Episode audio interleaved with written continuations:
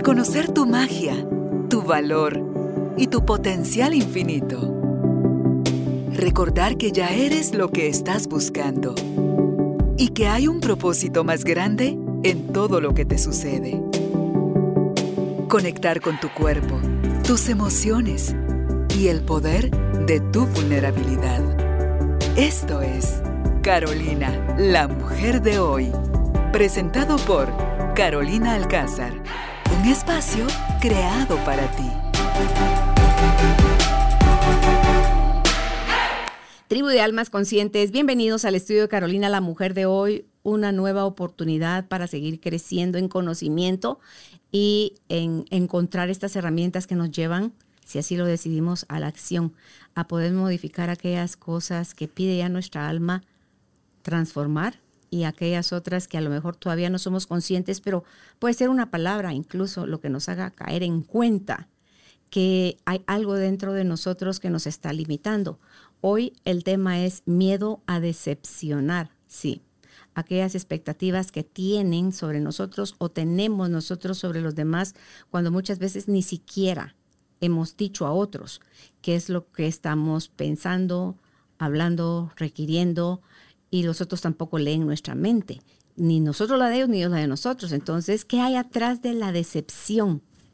¿Qué es lo que nos mueve en realidad a no querer ni decepcionar ni que nos decepcione? Hoy lo hablamos con nuestra invitada, la licenciada Silvia Alvarado. Ella es psicóloga, es coach, es consteladora familiar, entre otras herramientas que tiene para acompañarnos a sanar. Así que si estás listo, estás lista, bienvenido, bienvenida, empezamos. Silbuchis, bienvenida al estudio, qué alegre que estés por aquí para que tratemos de este tema que para mí es súper interesante.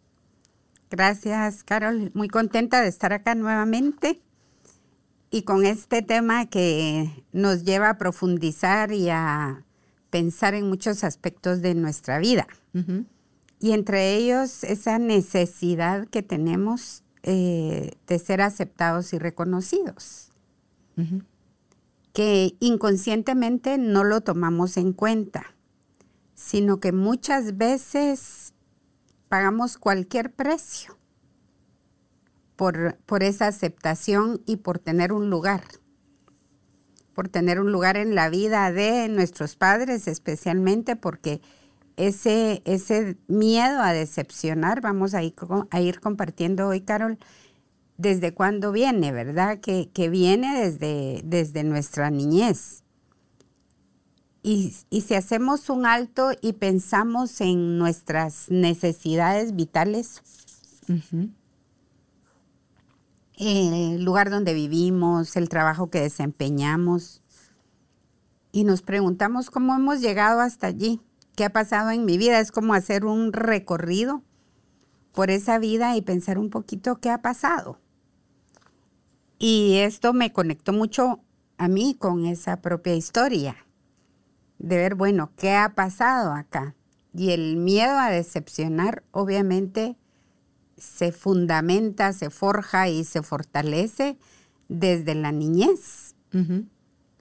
Porque todos los niños quieren ser aceptados, quieren tener un lugar, quieren ese apapacho de, papá, mamá, de los abuelos. Y la idea es cómo voy eh, forjando o cimentando eso. Entonces, lo importante cuando hacemos esa, esa retrospectiva y nos damos cuenta de, ups, ¿qué hice en función de otros?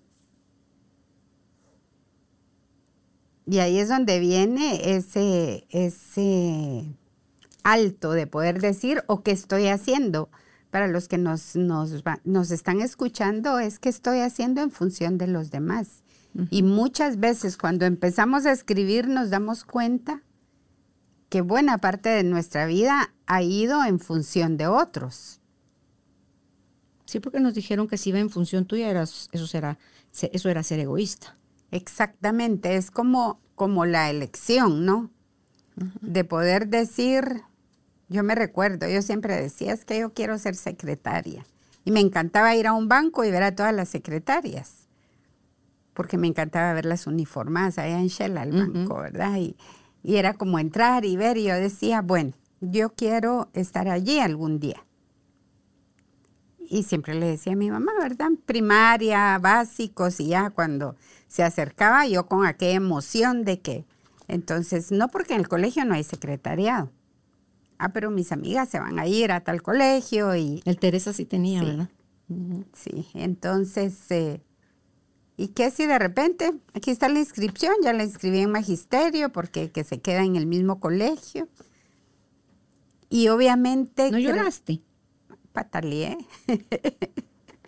Lloré, pero recuérdate que en esos dorados tiempos era otra Silvia, ¿verdad? Entonces, el tema de llorar y era ese dolor interno de no sentirme realizada porque y no sentirme escuchada. Validada en tus deseos. Eh, validada en mis deseos. ¿Y cuántos padres no hacemos o hacen eso mismo de limitar a los hijos y pensar, bueno, tú vas a ser abogado porque tu papá es un, abogado brillante o tu abuelo fue un abogado brillante y tú vas a seguir los pasos. Y entonces construyen ese guion de vida para los hijos desde pequeños, pero es el guion de vida de los padres, no es el de los hijos.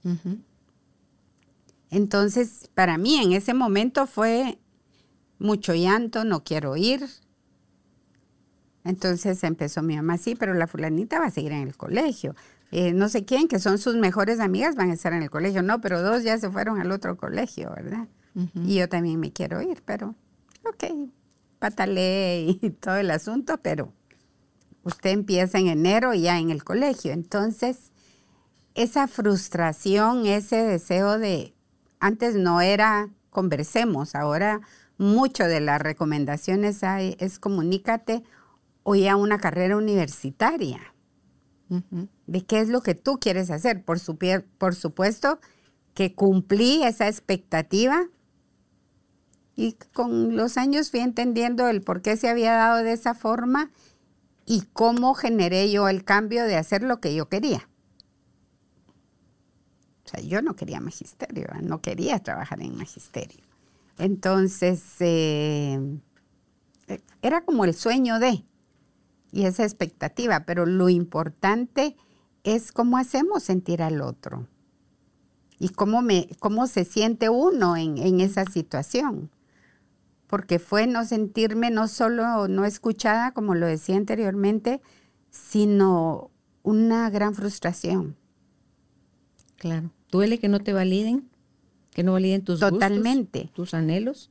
Y, y uno no se pone a pensar, Carol, en la vida, cuántas decisiones no tomamos equivocadamente. Y tenemos miedo a contactar con nuestra propia esencia, con nuestro propio ser, con lo que realmente somos. Entonces vamos dejando de lado todo eso y algo importante que nos demos cuenta Siempre hemos hablado, creo yo, en, otros programas sobre la ganancia secundaria que hay detrás de ciertos comportamientos o emociones que vivimos. Entonces, ¿qué hay, del, qué hay detrás del miedo a decepcionar? Entonces, lo importante es que nos demos cuenta que hay razones de, de peso. Y algo importante es que hay algunas emociones entre ellas la culpa. Si no hago lo que me dicen, ya no me van a querer. Si no hago lo que me dicen, no voy a tener ese lugar en la familia. Si yo no sigo esa expectativa de, de ser tan brillante como el abuelo, como mi padre, no voy a tener ese espacio. No sé qué tanto se siga dando, pero hay padres que le dicen al hijo, bueno, estudias esto o Miras cómo te pagas tú la carrera. Chau herencia, chau todo, y te cierran las puertas a todo. Y algo, algo importante que debemos darnos cuenta es que el amor de los padres es un amor incondicional. Pero del dicho al hecho hay un gran espacio. Porque, ¿qué pasa? Regularmente los padres condicionan a los hijos hacia esa carrera universitaria, hacia ese sueño, eh, es cumplir el sueño. ¿Quiénes de todos no están o no siguieron el sueño de sus padres, no sus propios sueños? Entonces, esa culpa viene, eh, me, llega, me lleva a mí a sentir que estoy en deuda con, con mis padres, porque muchos papás lo han hecho sentir de esa forma. He trabajado tanto para ti, me he esforzado, me he sacrificado, dejé de hacer, etcétera, etcétera. Entonces tienes que corresponderme de esa manera. Entonces, un punto importante es que nadie quiere sentir que es una persona injusta, egoísta, o esa frase tan común que ingrato eres. Entonces, la culpa es uno de los puntos que muchos no quieren estar cargando o entran en ese conflicto. Si yo hago lo que quiero, sigo la carrera que quiero, mi mamá se puede enfermar. okay. que no me enfocaron. etcétera, etcétera. Y viene también, vamos a hablar de la, de la esencial, pero vamos a hablar antes de la culpa y la vergüenza. Porque la vergüenza es una, es una de las emociones em, que nos lleva a desarrollar un sentido del yo, pero un sentido de pertenencia. Pero la vergüenza es, estoy siendo lo que todos esperan de mí. Si cometo la más mínima equivocación, ¿qué va a pasar? Y entonces allí es donde viene que lejos de cumplir con ese fin, de tener bajo control, otros son los directores de nuestra vida. Entonces la vergüenza puede aparecer cuando nos damos cuenta que no cumplimos con esas expectativas de otros. Ah, es que me han considerado inteligente, no fracasado. ¿Y si yo elijo esto y no me va bien? ¿Cómo saber si no me atrevo? Solo atreviéndome.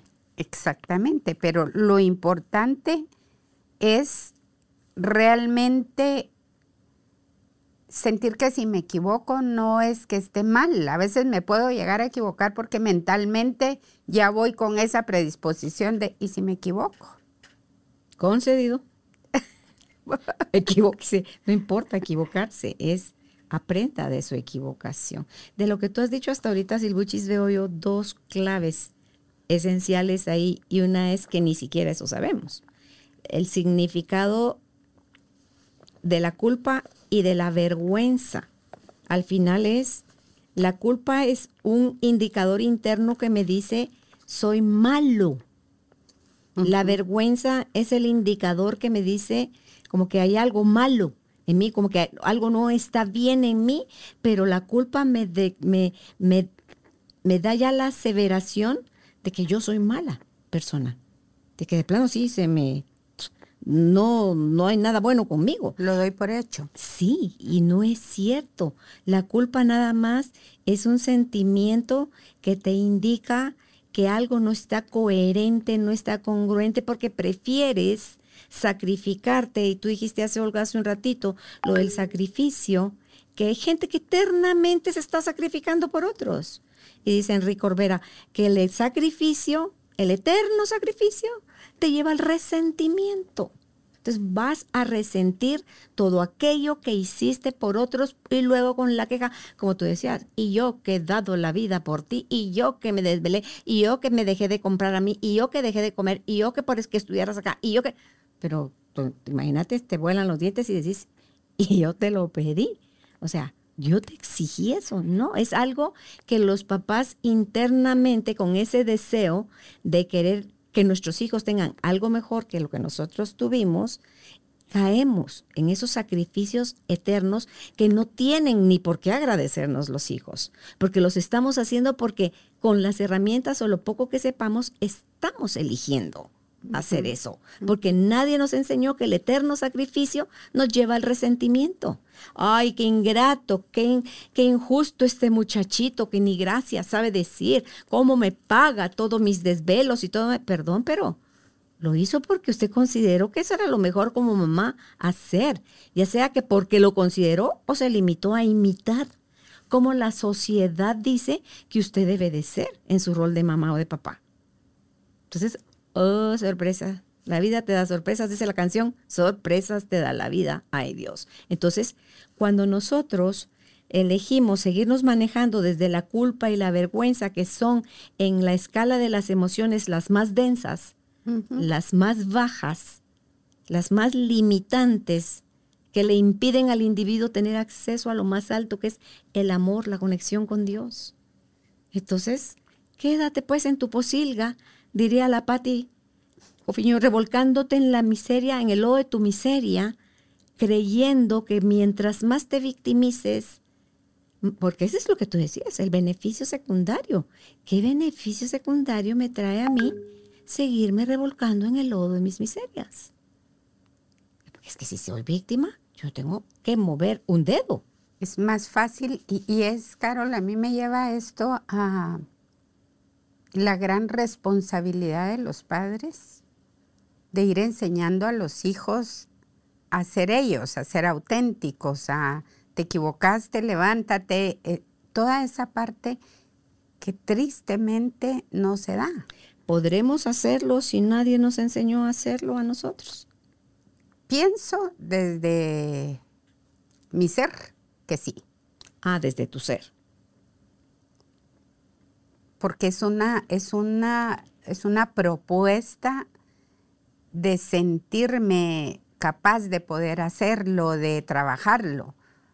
Obviamente hay personas que no tienen la herramienta y la mayoría, Carol, porque estaba leyendo algunos artículos, tienen solamente el registro de tienes que seguir cumpliendo este guion, tiene que seguir mis mandatos. Así es como todos estamos normalmente. Entonces, en la mayoría no es posible porque no tengo ese registro. Pero, si ya, como hablamos en constelaciones, me convierto en ese, tomo la decisión de, ser ese adulto que ya soy y tomo las decisiones de cambio y de educar hijos o nietos desde una perspectiva distinta, es donde yo puedo empezar a, a hacer una vida distinta de, los demás. Pero de las dos que estamos aquí, o sea, tú y yo, no, no teníamos ese registro. Eh, eh, y no nos llegó en un huevito de kinder como sorpresa que, ay, a usted sí le tocó, mire, no, o sea, fueron cosas que se fueron eligiendo a base de decir, basta, o sea, ya no más sufrimiento, ya no más dolor, busquemos mejor el aprendizaje. ¿Qué si hay que me pueda sacar de este agujero? ¿Qué herramientas necesito adquirir yo para mí? ¿Qué nuevos registros necesito poner en mí? Hay un montón, pues. Y hemos ido tomando de la vida lo que se ha ido presentando y más allá de tener el conocimiento, es lo que nos hemos atrevido a verificar a través de nuevas experiencias de que estas charadas sí funcionan. Si no, estaríamos todavía en el resto del grupo de gente que no tiene las herramientas, pero ¿cómo las íbamos a tener? Sí, y, algo bien importante, Carol, es darnos cuenta también lo que tú decías, la densidad de vivir en culpa. Y no es que yo diga, Ay, estoy, me siento culpable, estoy inconscientemente teniendo esos mm, comportamientos. Y ahora si agregamos el miedo, porque realmente el mayor, la mayor emoción que nos limita, la mayor emoción limitante, que tú hablabas del resentimiento, va muy atada, es el miedo. Pero ¿cuál es el miedo detrás? Ahí es donde viene el beneficio secundario. Pues sabes que veo ahorita cuando te escucho es que con el valor que le dimos al castigo, un valor equivocado, por supuesto, que le dimos al castigo, si yo siento culpa, ¿qué necesito? Castigo. O que me castiguen o yo castigarme. Y con el castigo creo que ya como ya pequé, recé, empaté. O sea, como que ya cuando Dios me castigue, porque es el otro al que recurrimos a echarle todos los muertos, ahí entonces, no, pues ya tal vez ahí le baja su latigazo que me va a dar porque yo ya me estoy castigando a mí misma. No es el castigo lo que nos saca del agujero negro, es la, la pausa, la reflexión, la introspección de qué estoy pensando de eso, eso que estoy pensando, cómo me hace sentir, cómo eso me lleva a actuar de esta manera, como he venido actuando, y entonces ah, yo soy el, centrito ahí, en donde están girando todas las cosas. Porque qué, cosas más maravillosas que si yo cambio mi forma de pensar, automáticamente cambia cómo me siento y por lo tanto puedo empezar a tener decisiones más amorosas o más congruentes. Entonces no hay mucho que irse afuera, todo es adentro. Entonces si yo elijo empezar a dejarme de castigar evitando suavizar el castigo que me viene a futuro, porque seguro me viene, concedido, me va a decir la vida. Porque esperamos, tenemos tanto miedo de Dios y o de la vida, o como le quieras llamar, que creemos que si actuamos mal, no es un espacio que se está abriendo al mismo tiempo para que corrijamos y aprendamos. No, es un espacio que te condenas y necesitas ser castigada que recuérdate, recuérdate, y hablábamos de, hablando de nosotras dos y nuestras generaciones, era Dios castiga. Y entonces. Se le va a abrir la tierra. de donde sea mentira. Salía corriendo. Ella es especial, como ustedes ya saben. si es que es mentira, ¿no acaso se abre? ni se abre la tierra, ni, Dios, ni Dios castiga. Dios es un Dios de amor. Pero el tema, Carol, era para nosotros y muchas de nosotros. no quiero ni ser castigado por mis padres, no quiero ser castigado por Dios. O sea, ¿cuánto no hay? Si hiciéramos una reunión, que de repente la hacemos, es como, como preguntar y, verificar qué emociones había atrás de todo esto. Porque uno de los mayores miedos es el abandono. Y esto se gesta en la niñez y ahí es donde vienen los mandatos de los padres. Claro. De decir, tienes que o debes que y si no te pasa. Y entonces en ese deberías o debes hacerlo, ya estoy dando el mandato de cómo el hijo tiene que comportarse y qué tiene que hacer.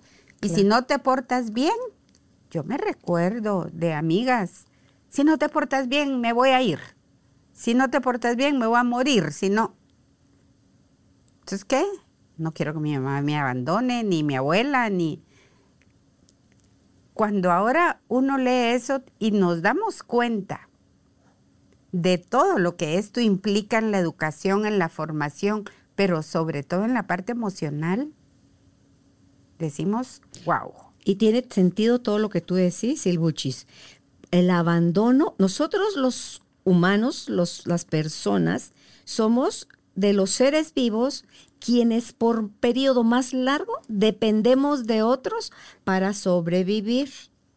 Abandona tú a su suerte a un bebé sin quien lo alimente, quien lo cambie, quien lo proteja del frío, quien lo de los depredadores, va a morir rápido, no vive mucho. Tú mira al resto de seres vivos, los animales no andan con el crío. ¿Cuántos años andamos nosotros arrastrando a los hijos? Todavía el día de hoy 40 años y el nene no se quiere ir de su casa. Entonces, eso es el detractor grande que tenemos nosotros. Por eso es que es tan importante enseñarles a los hijos a valerse por ellos mismos, porque nosotros juramos que vamos a vivir para la eternidad. ¿Qué nos garantiza eso? Entonces, si enseñas a tus hijos a ser independientes y a valerse por ellos mismos, no los hacen ni desamorados, ni distantes, ni ajenos a ti los hace, creo yo, como quienes vamos a ser gente que se adapte más fácil a los cambios. Dice que quién sobrevive más, el que se adapta más fácil a los cambios. Entonces, si nosotros dejáramos de usar la culpa como el látigo del castigo, porque para eso te sirve nada más esa cosa, es una, la autoculpa es, porque aparte es culpar a otros, es, con eso te das duro porque estás dándote cuenta, pero no tienes las herramientas para cambiar y procesar lo que te está pasando de otra manera. Pero con hoy en día eso pierde validez, Silbuchis. porque ya no estamos en la época de las cavernas. Hoy te abandonan, puedes, depende de qué es lo que te toca. Si como alma elegiste que te abandonaran, te van a abandonar y al rato te encuentran, alguien te adopta, creces con otra familia o al rato no y pereces en donde te abandonaron. O te lanzan a un destino muchísimo mejor del que te hubiera tocado o muchísimo peor que el que hubieras vivido con la persona que te abandonó. Pero si nosotros seguimos basando nuestro estar en la vida en la supervivencia de la era cavernícola, que ya no es ahorita, y seguimos justificando mi culpa, con mi resentimiento, con mi vergüenza, con mi no se vale, como por qué a mí, con segrega saliva porque la vas a necesitar para verte las heridas el resto de tu vida. Y hay, hay algo que me, que me viene escuchándote y es cómo el adulto vive todavía en ese miedo, vivimos en ese miedo. Porque eso se replica, ¿verdad? Porque estoy en ese, en ese miedo a. Entonces, lo importante es poder darnos cuenta cuando tenemos niños a cargo, estamos en formación de jóvenes, adolescentes, lo que sea, es como importante revisarnos y decir, bueno, ¿cuáles son mis más grandes miedos? ¿Cuál es el miedo a? ¿Todavía tengo ese miedo al abandono? ¿Todavía tengo ese miedo donde yo deseo complacer a otro? Entonces, ¿cómo voy preguntándome esto? Porque imagínate, viene la abuela, después los hijos o la hija, ya está educando al hijo, pero también la hija vivió toda la vida esa, esa sensación de complacencia por satisfacción ah, y no, no quiero sentirme culpable de lo que hago o no quiero decepcionar a mis padres, lo que sea. Entonces, ¿qué está haciendo? Lo replican los hijos. Ahora los jóvenes son un poquito más independientes y, muchas veces toman sus, propias decisiones, pero no en todos los casos. Entonces, es cómo podemos realmente vencer ese miedo, cómo, cómo soltar ese miedo, porque un punto importante es, soy un ente social, estoy, estoy siempre en grupos, estoy con otros, entonces sigo patrones de conducta a veces equivocados. O sea, me quiero totalmente independizar y no tengo todavía la madurez, en fin, es como ir analizando, Carol, qué, tengo que hacer y no es como una, una receta general, ¿verdad? Pero lo importante es si yo vivo en esa complacencia a largo plazo, infile, infile, ¿cómo es? Infidelidad. No, de felicidad. Infelicidad. Se me trabó la lengua. La infelicidad de las personas va a ser también a largo plazo, porque ese miedo a decepcionar a otros, que la limitante es que me está impidiendo crecer, me está impidiendo ser yo. Y entonces lo que hago es que no tengo una relación sana con mis padres porque no, no me siento totalmente liberado. Entonces, lo importante es cómo, cómo debo revisar mi autoestima, qué, tan, qué tanta seguridad tengo en mí mismo. He trabajado en mi autoestima, la estoy fortaleciendo. Eh, me encantó en una, en una lectura eh, dice, el miedo a decepcionar se sana decepcionando. Y entonces, ¿qué, qué significado tiene eso? Que sigo mis sueños, fortalezco esa autoestima, mi valía. El darme cuenta que sí puedo, eh, que puedo avanzar, que tengo la capacidad y no me quedo en esa parálisis de, complacencia, porque a la larga estoy complaciendo al otro, pero estoy paralizado. No logro ser yo. Estás no rechazando a ti. Estoy rechazándome a mí. Entonces, démonos cuenta que, que lo que quieren nuestros padres en los registros que tienen Y esa exigencia es por lo que decía anteriormente, por sus propios, eh, por sus propios miedos. Entonces, por ejemplo, otro de los puntos importantes es cuáles son los efectos de ese miedo. Y un punto es, ¿qué nos pasa si elegimos? ¿Cuál era un mandato o algo que escuchábamos? Yo me recuerdo que yo tuve ese mandato de hay que elegir siempre un trabajo seguro. Y ningún trabajo es seguro. No. Pero entonces es, no trabaje aquí porque eso no va a ser tan seguro como esto.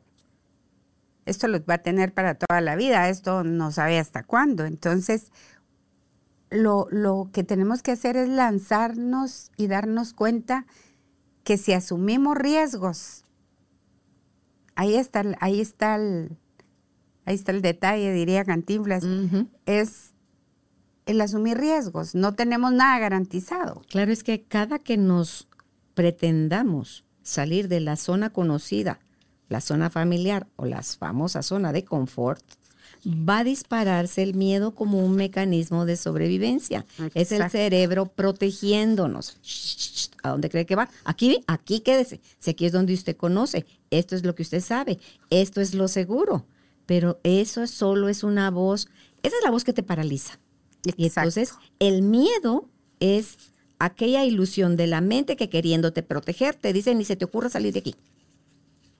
¿Y qué tal si le decís al miedo agarrarle la manita, ponle forma humana, agárralo de la mano y le dices, miedo, vamos a ver qué hay ahí atrás. Yo te llevo y, te lo llevas.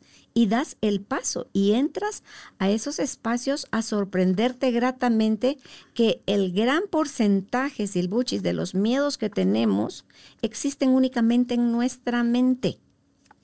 No son reales. ¿Y cómo lo vas a descubrir si no te atreves a dar esos pasos hacia adelante? Entonces, con todo, por eso que yo digo, me encanta esa frase, ya ni me acuerdo quién se lo oí. En la vida como en los tacos como en la vida, con todo.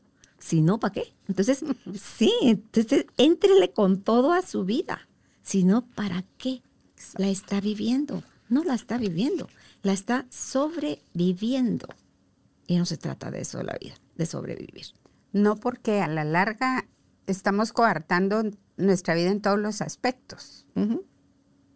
Porque también el miedo a afrontar una relación sentimental, o sea, existe, eh, todas las áreas de, nuestra vida se ven colapsadas por eso.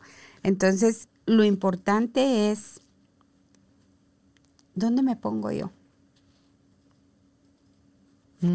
ahí, ahí es otro de los puntos importantes, que es contenernos a nosotros mismos, Carol, que es lo que regularmente no hacemos. Ah, ¿y dónde está Silvia? Ah, ya ven, la colita. Es que, es que es buena. Ah, re buena. Ella se vive sacrificando por todo el mundo. Es esa necesidad de aprobación que tenemos, de que nos vean como alguien lindo, bueno, capaz, inteligente, generoso, que pueden ser todas virtudes. Pero si en ese hacer no te estás poniendo primero a ti, vas vacío, vas como un cacaste, nada más como una apariencia, porque a ti te estás tratando como mercadería de décima calidad. Entonces preguntaba yo hace un ratito, escribí aquí, ¿te amas como eres? ¿Te aceptas? Porque tú dijiste hace un rato al principio, repasar nuestra historia y ver cuánto nos ha costado que nos quieran y el pertenecer. Entonces, ok, quieran, ¿te amas como eres? ¿Te aceptas así tal y cual eres ahorita, sabiendo que eres perfectible?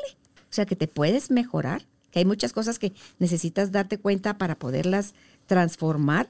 Y por otro lado, te perteneces, ¿cómo que quieres pertenecer? Pero te tienes tú a ti, te validas tú a ti, te amas tú a ti, te defiendes tú a ti, te proteges tú a ti, te nutres, te cuidas tú a ti. O estás nada metida en el mundo de todos los demás y tú que tú a la última, ni se mira en qué parte de la cola viene hasta el final el personaje de uno. O sea, tu, tu, tu alma viene ahí. Al día, si algún día se acuerda de mí, no te tienes. no te perteneces. Por eso es que necesitas tanto pertenecerle a alguien, a una familia, a una pareja, a unos hijos, a unos amigos, a un, ponle el, el título a quien le quieres pertenecer. Dente tú a ti, siéntete tú completa, ámate con, como tú eres, sabiendo que eres perfectible y que te puedes hacer cargo de toda esa transformación.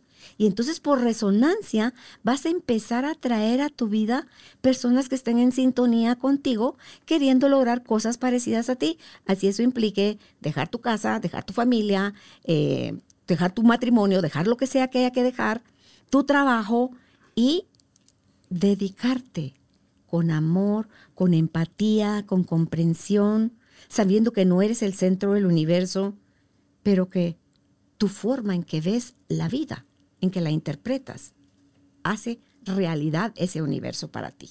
Mm. ¿Verdad? Entonces, no leemos mentes, no estamos asumiendo que los otros deben saber cuáles son mis necesidades, ni estamos obligados, ni ellos están obligados a complacer y llenar nuestras expectativas para no decepcionarlos o que no nos decepcionen ellos a nosotros.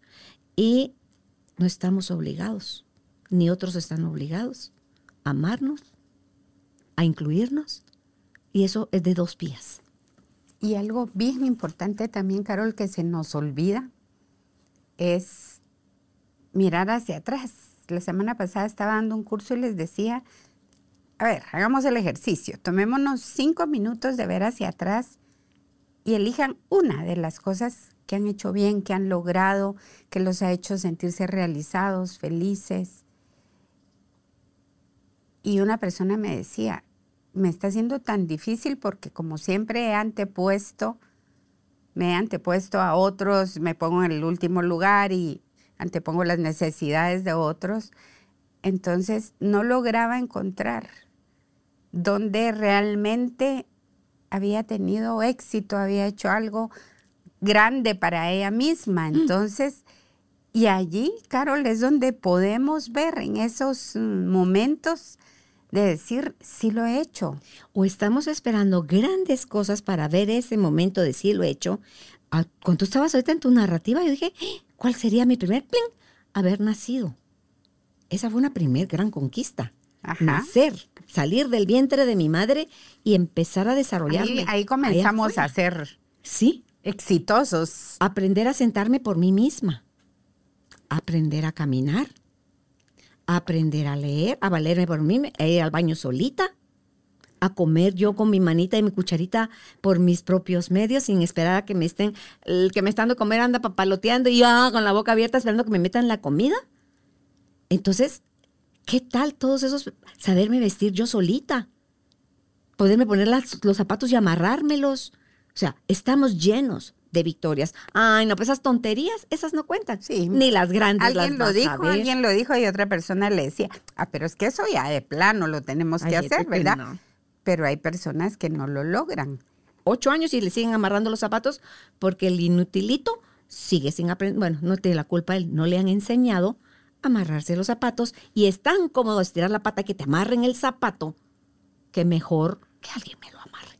Entonces ahí tienes que ver tú, no es nada más que no te lo enseñaron. ¿Dónde está tu querer ser independiente? Y algo, algo importante, e, eso es como ver y, qué realmente quiero, porque ahí es darme cuenta qué yo quiero. ¿Por qué está ese temor arraigándome? ¿Cómo me voy a sentir en un año, en cinco, en diez, si no logro lo que yo quiero?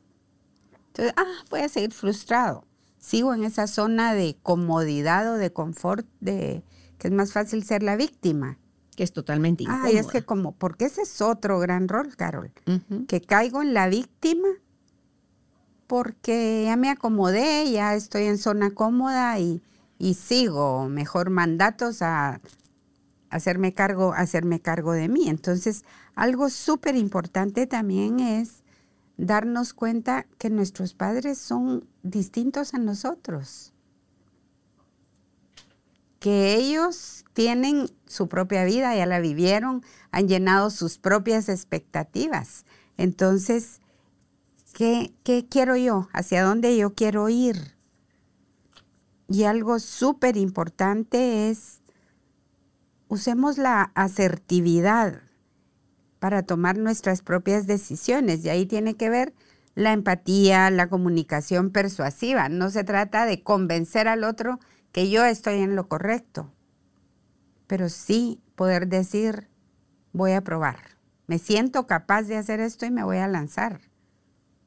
Y voy a ser exitoso. Y si no fuera así, pues será un aprendizaje y seguiré en el camino, pero es ahí es donde viene esa, esa asertividad y la comunicación de poder conversar con otros. Y sobre todo, Carol, tener ese control emocional. Manejar mis emociones, no quedarme en la emoción de la culpa, de la vergüenza del miedo, porque ya no me van a querer, porque no puedo, porque, porque entonces me quedo en todas esas creencias limitantes que ya hemos conversado, cuánto realmente no nos dejan avanzar y no nos permiten avanzar. Entonces, algo súper importante es que si me equivoco, no quiere decir que los otros tenían la razón y que me la cantaron y me lo dijeron, pero no, sino es darme cuenta que me lancé, que di ese primer paso y que tal vez en algún momento no tomé la decisión correcta, pero algo importante es no tengo por qué sentirme fracasado por eso. Porque el tomar esa decisión me está llevando a construir una, una vida totalmente independiente, sana, motivado a mm. darme cuenta de, y, y, allí, como esta persona que no se da cuenta de sus capacidades, cuando tengo celebrar esos pequeños logros, no esperar y tener esa expectativa Vamos paso a paso. Me gustó muchísimo eh, un punto donde decía que tenemos que, que ir fortaleciendo el músculo. No puedo levantar 100 libras de un solo, sino voy entrenándome, voy practicando en el día a día. Igual es esto, igual es ir tomando este tipo de decisiones. Voy haciendo como mi mapa de vida y digo, bueno, esto es lo que puedo hacer y lo voy haciendo desde una manera totalmente diferente. Entonces, algo súper importante es darnos cuenta que mm, tengo que ser coherente con mis decisiones y con lo que voy haciendo. Tomo la decisión. Eso no quiere decir, Carol, pelea con los papás, con la pareja, con quien sea sino es en esa comunicación abierta poder demostrarle a los demás que yo tengo la capacidad de poder salir adelante y de tomar esa decisión porque para mí fue lo mejor. Para mí esta decisión está siendo eh, totalmente congruente con lo que yo quiero y que darme cuenta que va a ser imposible quedar bien con todo el mundo. Pues aquí anoté, esto es lo último que acabo de escribir. Demostrar a otros. ¿Tendremos que demostrarle algo a alguien? No, no. Porque tú decías hace un ratito sobre el éxito y pongo yo aquí, ¿qué es el éxito? Y mencionabas el error, el equivocarnos, equivocarnos según quién. O sea, lo que para alguien más visto fuera de mí puede ser la mayor tontera que yo estoy haciendo, pero ¿está sabiéndome a mí eso como la mayor tontera? ¿O es ese puente que se está tendiendo entre donde estoy y donde quiero estar? Que visto de fuera por alguien más puede verse como un error. Y no, no es un error. Es un eslabón que me lleva a mí a donde quiero estar. Entonces, ¿qué es el éxito? ¿Qué es la felicidad? ¿Qué es el amor? Son preguntas profundas que ojalá tuviéramos el deseo de plantearnos y ver qué tipo de respuesta da cada quien. Y a mí en esto que estoy aprendiendo en estos últimos días sobre el diálogo interno con el análisis transaccional del yo padre, yo adulto y yo niño, que te cuestiones ante eso que estás viviendo en este momento, ¿qué te está diciendo tu adulto, perdón, tu niño? ¿Qué te está haciendo sentir tu niño? cómo está pensando. No le damos chance. ¿Cómo está pensando tu adulto? El padre, ¿cómo te está sancionando? ¿Es el padre amoroso que te guía, que te nutre? ¿O es el padre que te castiga, que te, que te critica, que te censura?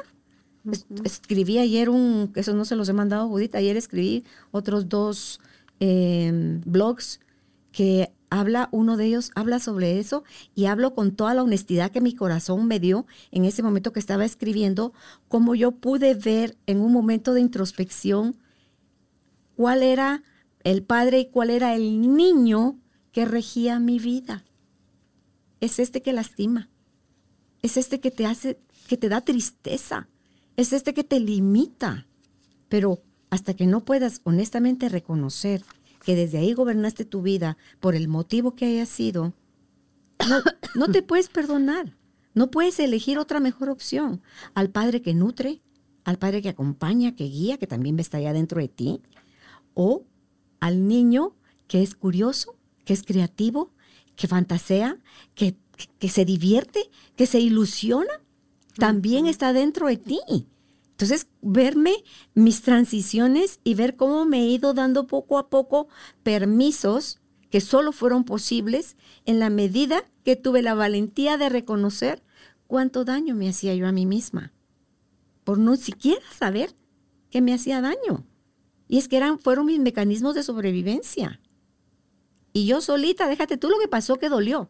Lo que yo me jodí a mí misma a través de mi ignorancia, de mi desconexión de mi esencia, que es donde de verdad está la posibilidad de cambio.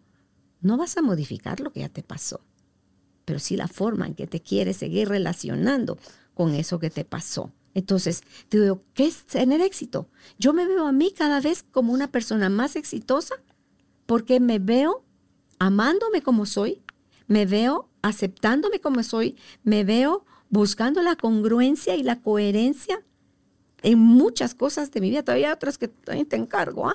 que tengo que seguir trabajando, pero estoy consciente en donde también me hace todavía falta más. O sea, ya no me niego y no me las tengo todas. Sigo con la curiosidad, sigo con el deseo de seguirme transformando, sigo queriendo aprender. Soy una buscadora, una alumna, una estudiante permanente. Dime tú que yo ya la logré, ¿de dónde? Fregados. Pero sí tengo el compromiso conmigo misma y sí estoy dispuesta a escuchar cada vez más a mi alma, que esa no necesita de que yo tenga un doctorado en algo para que me pueda dar cuenta de las cosas que están ahí ya para mí esperándome internamente, Silbuchis. Y lo lloro, en el momento que lo estoy sanando, lo lloro, pero ya son lágrimas de sanación y que duran un momentito y pasan. Y entonces integro. Y entonces viene el cambio, la transformación. Y viene la mirada más amorosa de mí para mí. No es que a la Carolina todo le va bien y de gratis le salen las babosas. No, no, quiere agallas. Quiere apretarse el cinturón, quiere decir basta. Quiere decir tiene que haber algo más. ¿Y dónde jodidos está ese algo más? Adentro. Yo lo busqué mucho tiempo afuera. Y está la mayoría. Sí. Estamos en esa búsqueda constante en la manera externa. Y esa riqueza que hay dentro de cada uno es impresionante cuando empiezas a descubrirla. Y no quieres parar. No quieres parar. es demasiado bonito esto. Demasiado bonito seguirse uno reconociendo. ya lo volví a regar. y ya no te detenés horas o días en decir, mira, la regué. Perdón ofrezco esto, me comprometo a esto. Ahora yo me he cachado que cuando la riego feo, voy, lo reconozco y encima le agrego él, me comprometo a esto y esto y esto. Porque de otra forma, solito no va a cambiar.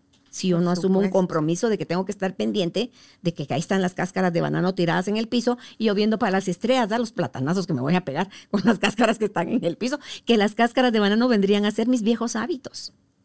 Ahí están en el piso tendiditas para mí. Pero, ¿quiero más de lo mismo de verdad? No, yo sí me harté. Yo sí me, ya, de verdad, ya mucho, pare de sufrir, dijo la No, por Dios, no, no vale la pena, Silbuchis, no. Definitivamente que no. Duele mucho. Y es, qué lindo es no, no querer seguir arrastrando todo eso que de alguna u otra forma ha sido un obstáculo, una limitante, un tema emocional, lo que sea. un patrón. Y sobre todo es verlo desde el amor y la compasión, no desde el látigo de la crítica, sino desde esa compasión que nos va a llevar a generar esos cambios. Sí.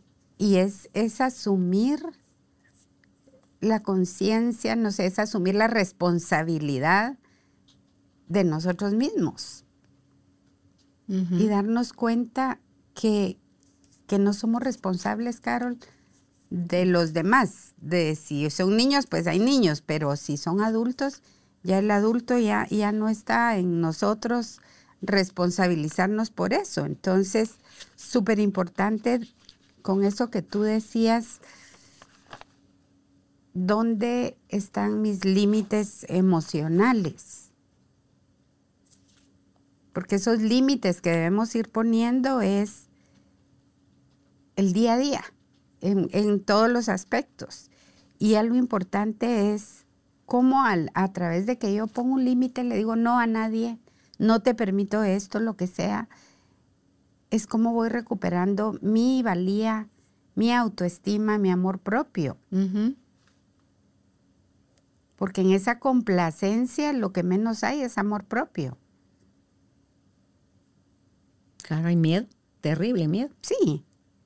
Y entonces tenemos que ir aprendiendo a, a, como a darle vuelta un poco a ese miedo. Por ejemplo, ¿qué hago? ¿Qué hace uno? comienza a, aconsejar al otro, viene alguien y mire qué puedo hacer, y etcétera. Pero pensemos en algún momento cómo le puedo dar vuelta a la empatía. Soy empático con otro, pero ¿cómo puedo ser empático conmigo? Si estoy viviendo una situación, hagamos de cuenta que esa situación que yo estoy viviendo ahora la está pasando alguien más, ¿qué le diría yo a ese otro? Porque somos muy buenos para aconsejar, para decir, para dirigirle la vida al otro, pero en algún momento, ¿qué me diría a mí mismo en esa misma situación? Entonces es como que le, cambio un poquito el juego a la mente, porque ahí cuando empezamos hablábamos un poquito de eso. Le damos demasiada cabida a los pensamientos, a todas las historias que nos estamos creyendo y que a la larga ya ni son ciertas. Entonces, traía acá esta parte que me encantó, que es recupera tu identidad. ¿Quién realmente somos? Sí, recuperar eso, lo que yo soy, lo que si no me he dado cuenta en eso, lo que yo quiero ser. Si quiero poner ese alto a partir de ahora, es recordemos lo que queremos realmente. No tiene que ser, no lo relacionemos con otros. Hagamos el ejercicio de escribir y bueno, ¿qué es lo que yo quiero? Entreno la asertividad para defender desde otro punto mis propias aspiraciones, mis deseos. Y no es ponerme en polémica, sino es tomar la decisión de lo que quiero realmente. Y es no esperemos a que llegue el miedo, que llegue la culpa, que lleguen todas esas emociones que nos limitan, sino el miedo recordemos que hay que abrazarlo. Y decirle, ok, eres parte del proceso, ¿cómo enfrentamos esto? ¿Cómo podemos enfrentar esto juntos, verdad? Tenemos que volvernos como más creativos. Veamos cómo, es el, comportamiento de otros. Me, encantó este de calibra si te respeta. Y es usa el rechazo, menosprecio de los demás como brújula para reconocer a las personas que menos te aceptan. En lugar de decir tengo que redoblar esfuerzos para ver si aquí sí le conquisto, Sí. Aquí es donde pongo el límite te caigo mal porque estoy tomando esta decisión y me consideras un ingrato y lo que sea. Encantada, mucho gusto. O sea, esto nos va a servir mucho para eso.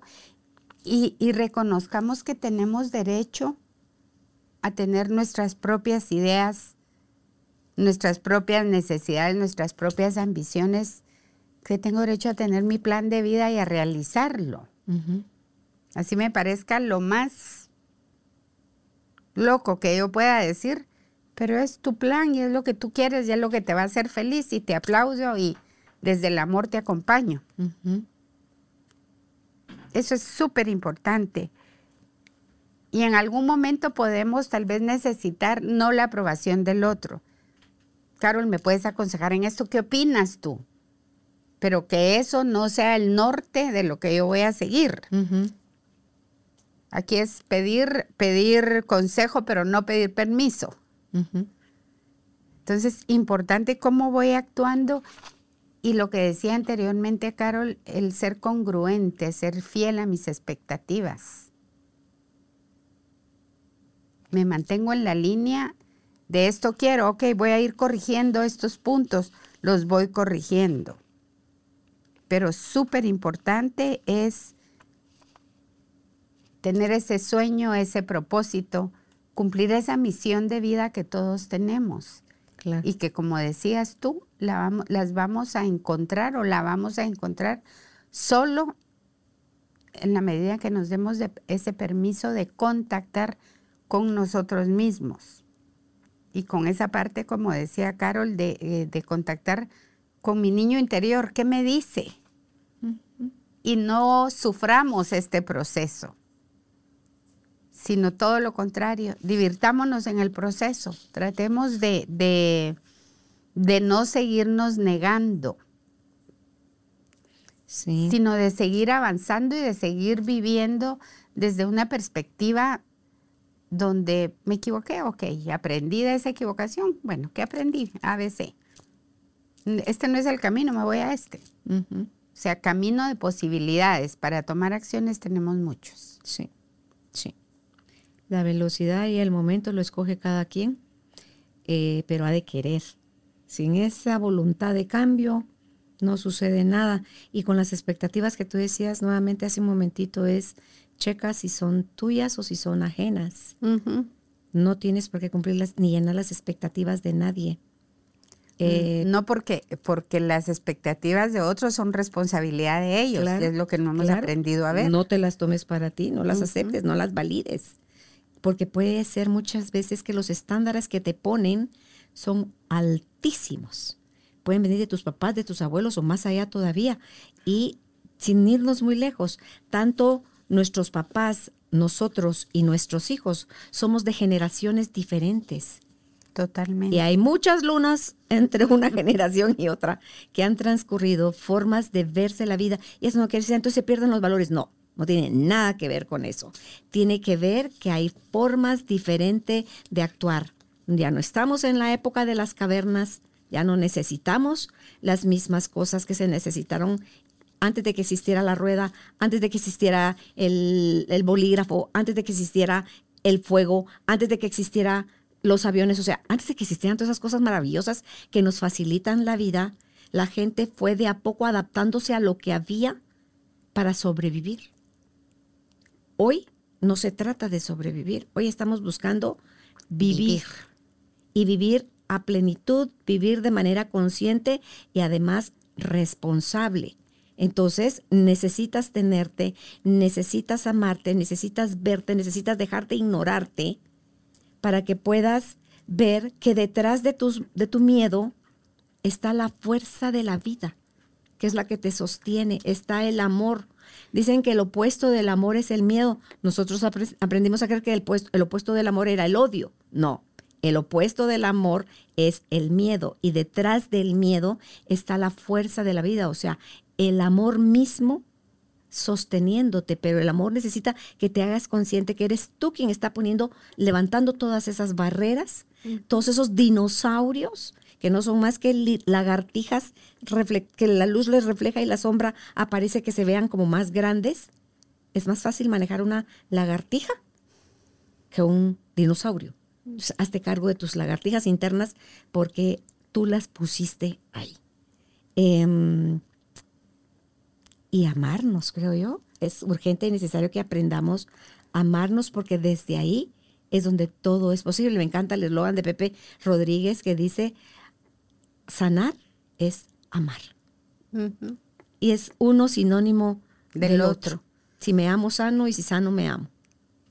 Y es que es como, para mí, hacernos cargo, ¿verdad, Carol? De, de me hago cargo de, me hago cargo de mí, me hago cargo de lo que pasa, me hago cargo de todo. Sí. Y no es seguir posponiendo, porque entonces sigo en la, en la concesión hacia otros de, de, de cumplir esa expectativa de ellos. Claro.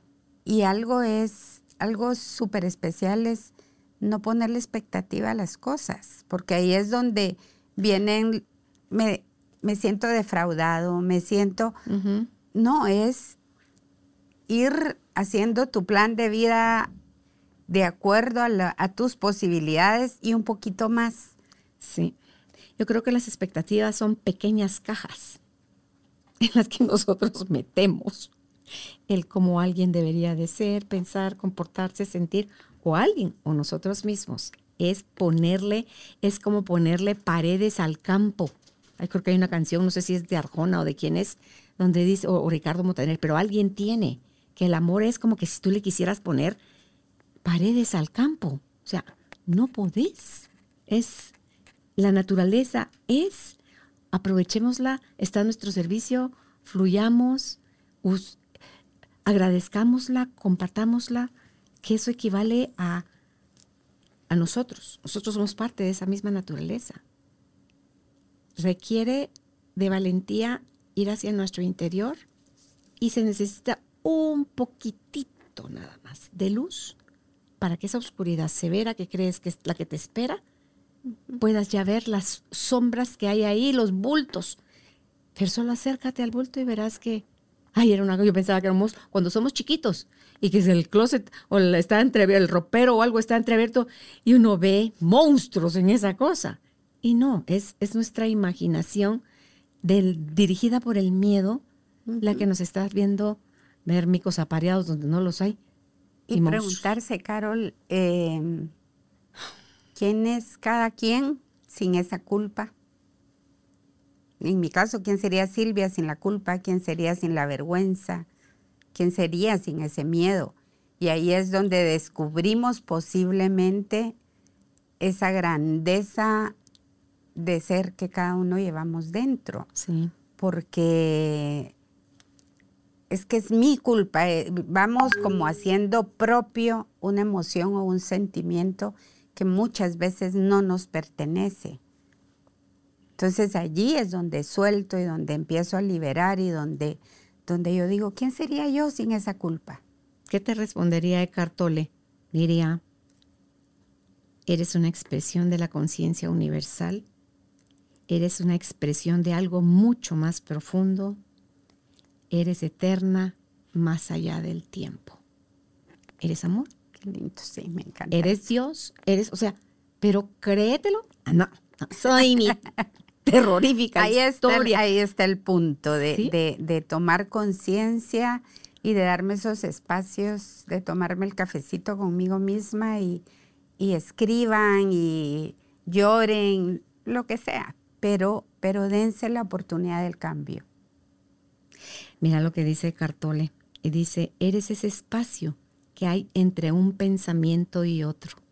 Ese silencio, esa quietud, ese vacío. Eres esos pequeños espacios interiores. Eres pura conciencia. La palabra, el verbo, surge de la quietud.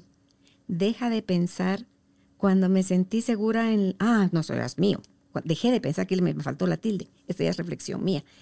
Cuando yo estoy subiendo el monte Sinaí, que Álvaro se ha ido por su cuenta porque no aguantaba más al beduino con camel, camel, taxi, taxi, camel, fumando como chimenea. Y el pobre tenía una cara de yo me voy a suicidar aquí, ya no aguanto más. Entonces le digo, si te quieres ir, dale. Y se va. Y me quedo yo con otras señoras mexicanas que dos en un ratito más adelante se suben a un camello y se van. Y me quedo yo con otra que dije, bueno, pues por lo menos con esta sigo para la cima.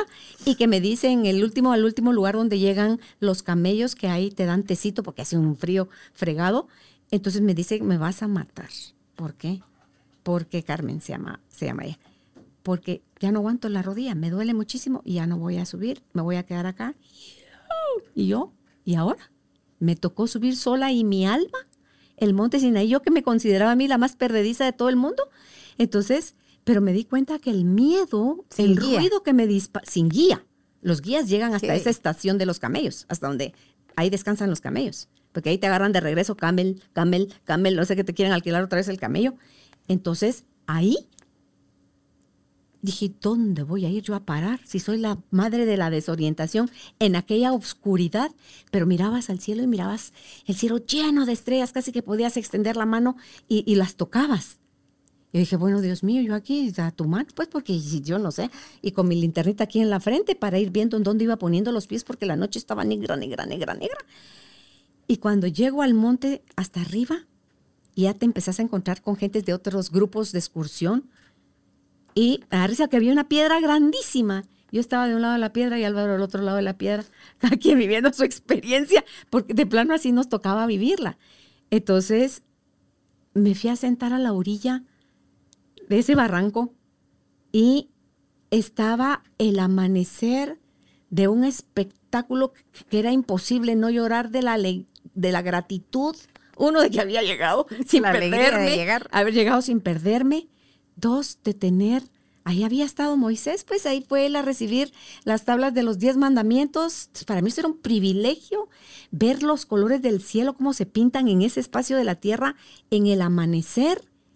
Y me, a mí las lágrimas me rodaban de gratitud por las mejillas. Me sentí una con Dios, con el universo, con donde todo está así mágicamente construido para que lo puedas disfrutar. O te, o estés renegando. Entonces lloré, lloré, agradecí, agradecí. Y me pude dar cuenta que fue hasta que dejé que el ruido de la mente tuviese más volumen que yo me pude hacer uno con todo ese espacio que también estaba sucediendo, pero que mi miedo no me dejaba disfrutarlo. Si yo hubiera subido en silencio mental el monte Sinaí, te prometo, ahora te toco la conciencia que tengo ahorita, cada paso que yo hubiera ido poniendo en las rocas, en esa oscuridad, me hubiera traído un mensaje. Estoy segura que sí. Y es que ese miedo te lleva a construir historias que te crees y te limita. En cambio, Sí. ahí al soltar el miedo, te fuiste. Subí y decía, "Ah, eso sí, el corazón, yo lo llevaba Kirimí, diciendo, pues no, yo me lo creía que ya estaba allá arriba y que había encontrado el cómo llegar. Porque Malaya, que hay simbolitos en las piedras, que siga, va por buen camino, de Nada. dónde fregados, nada, nada. Entonces dije yo, bueno, me guió No te algo tiró, más no grande. te tiró Álvaro. No, no, hay, no hay miguitas de pan, no. Pero decís tú, cuando logras callar ese ruido y entras en esa quietud que dice Cartol, ese espacio entre un pensamiento y otro, todo sucede. Y lo mejor que puede suceder es sentir esa unificación con el todo. Que son como los milagros viéndolos suceder enfrente de tus narices, con un espectáculo de un amanecer en unos tonos de naranja, rosado, fucsia, celestito, con, o sea, es que eran unos colores que tú decís, Dios mío, y este espectáculo, tengo la oportunidad de verlo, está sucediendo para que yo lo agradezca y lo viva intensamente. Exacto. Así es hermoso.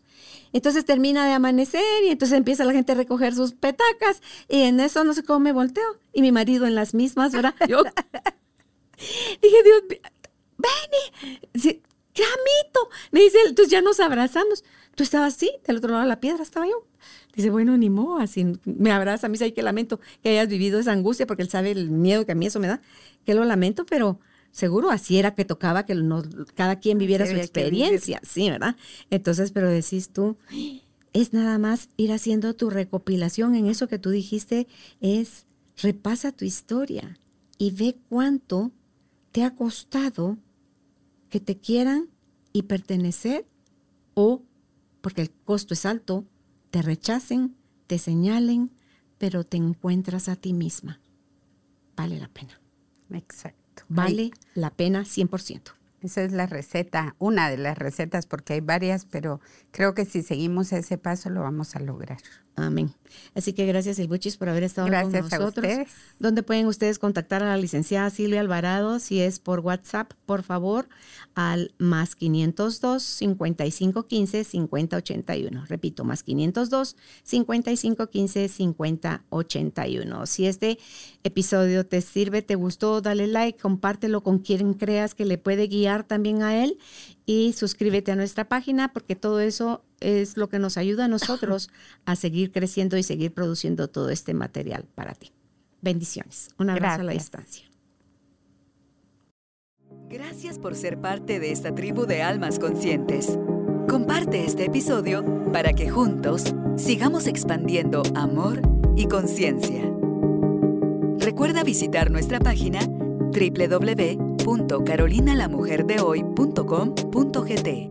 Encuéntranos también en redes sociales como Carolina la Mujer de Hoy.